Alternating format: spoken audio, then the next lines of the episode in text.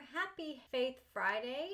I hope you are all doing well, and I am really looking forward to bringing you today's Faith Friday episode because I think it's really just such a pivotal point in how we view ourselves and how we live our lives. So, I am talking about rejection, and that can be kind of a heavy topic. So, I wanted to break it down into three separate episodes so that you really have time each week to go over the biblical truth that I will be bringing you each week. So, this will be a three part series, if you will, on rejection and how you can overcome it.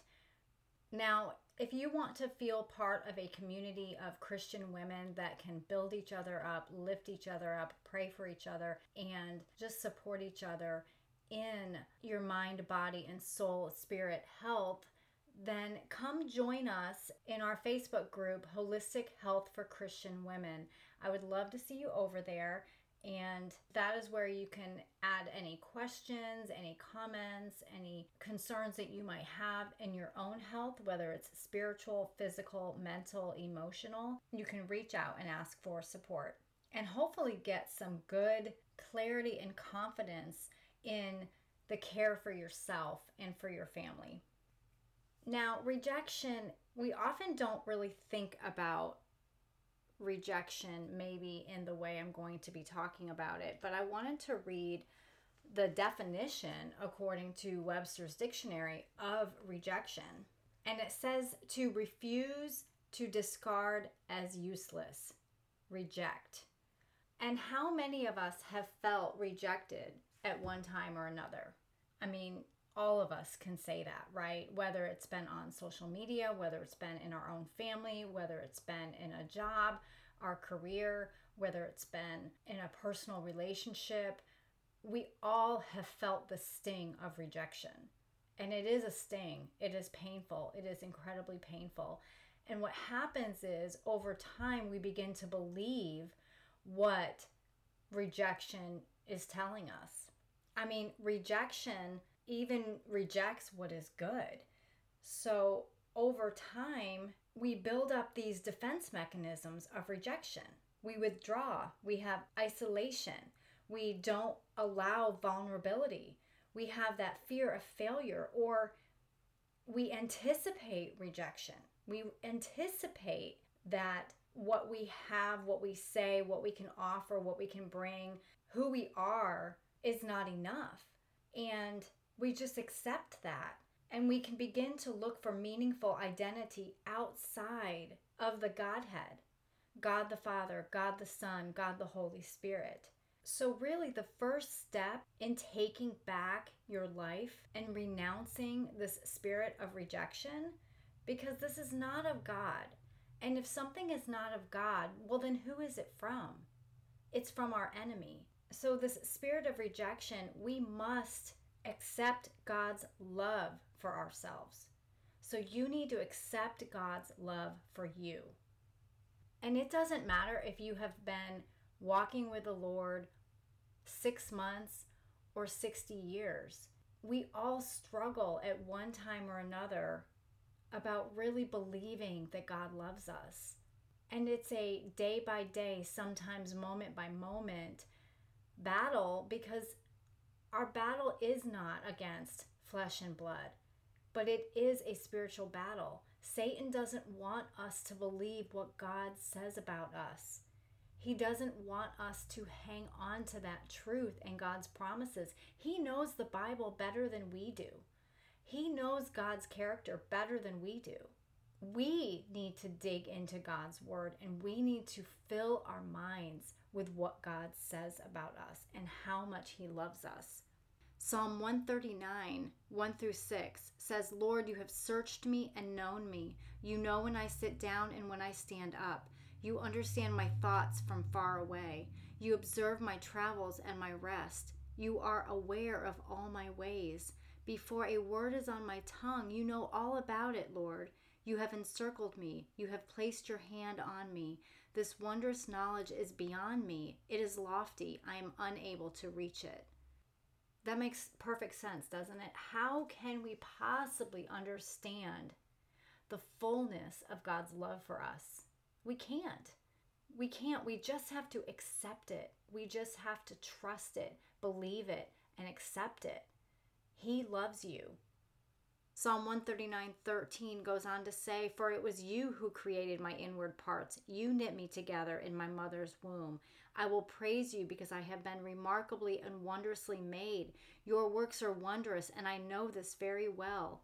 My bones were not hidden from you when I was made in secret, when I was formed in the depths of the earth. Your eyes saw me when I was formless. All my days were written in your book and planned before a single one of them began.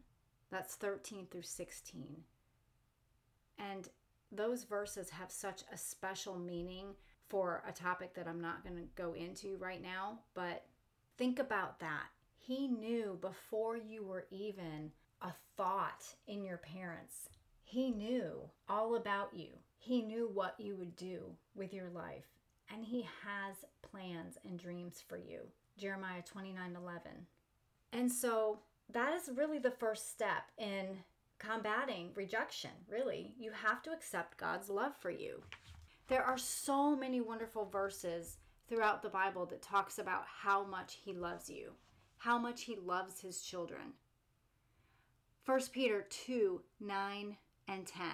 It says, But you are a chosen race, a royal priesthood, a holy nation, a people for his possession, so that you may proclaim the praises of the one who called you out of darkness into his marvelous light. Once you were not a people, but now you are God's people. You had not received mercy, but now you have received mercy.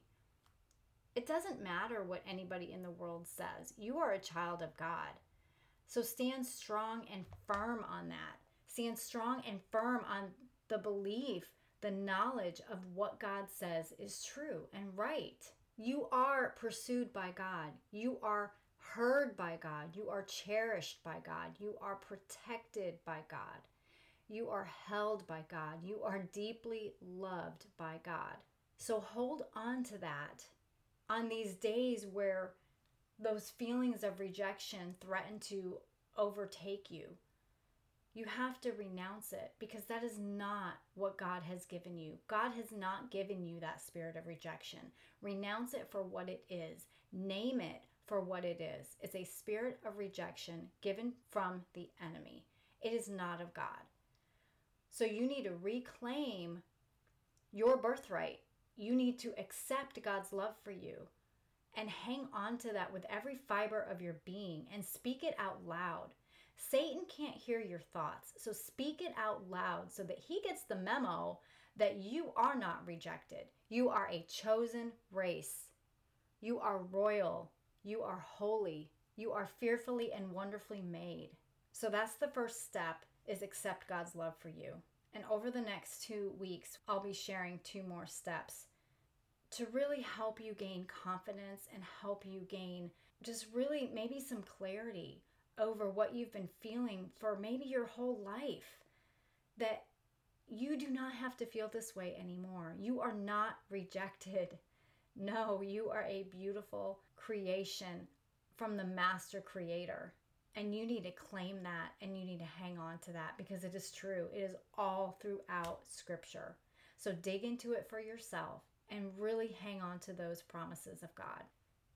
Father God, we thank you so much for your promises and how they are yes and amen, and how they are so true, and how it is so obvious throughout the entire Bible, from Genesis to Revelation, in between those two gardens, Lord, that you love us deeply. You fight for us. We are yours. You know the hairs on our head, and you carry all of our tears. If our name is written in the book of life, your word says that no one can snatch us out of your hand. And so, Father, we just cling to that. Help us to recall throughout the day, throughout this week, your word over us, and help us to really cling to what your promises are, to what your truth is about who we are as your daughters. We love you and we thank you in Jesus' name. Amen.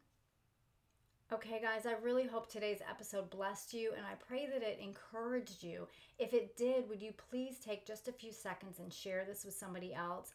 And also leave me a five star review on Apple because this is really the only way for me to know that you are finding value in the show. And it really does bless me so much to read each and every review.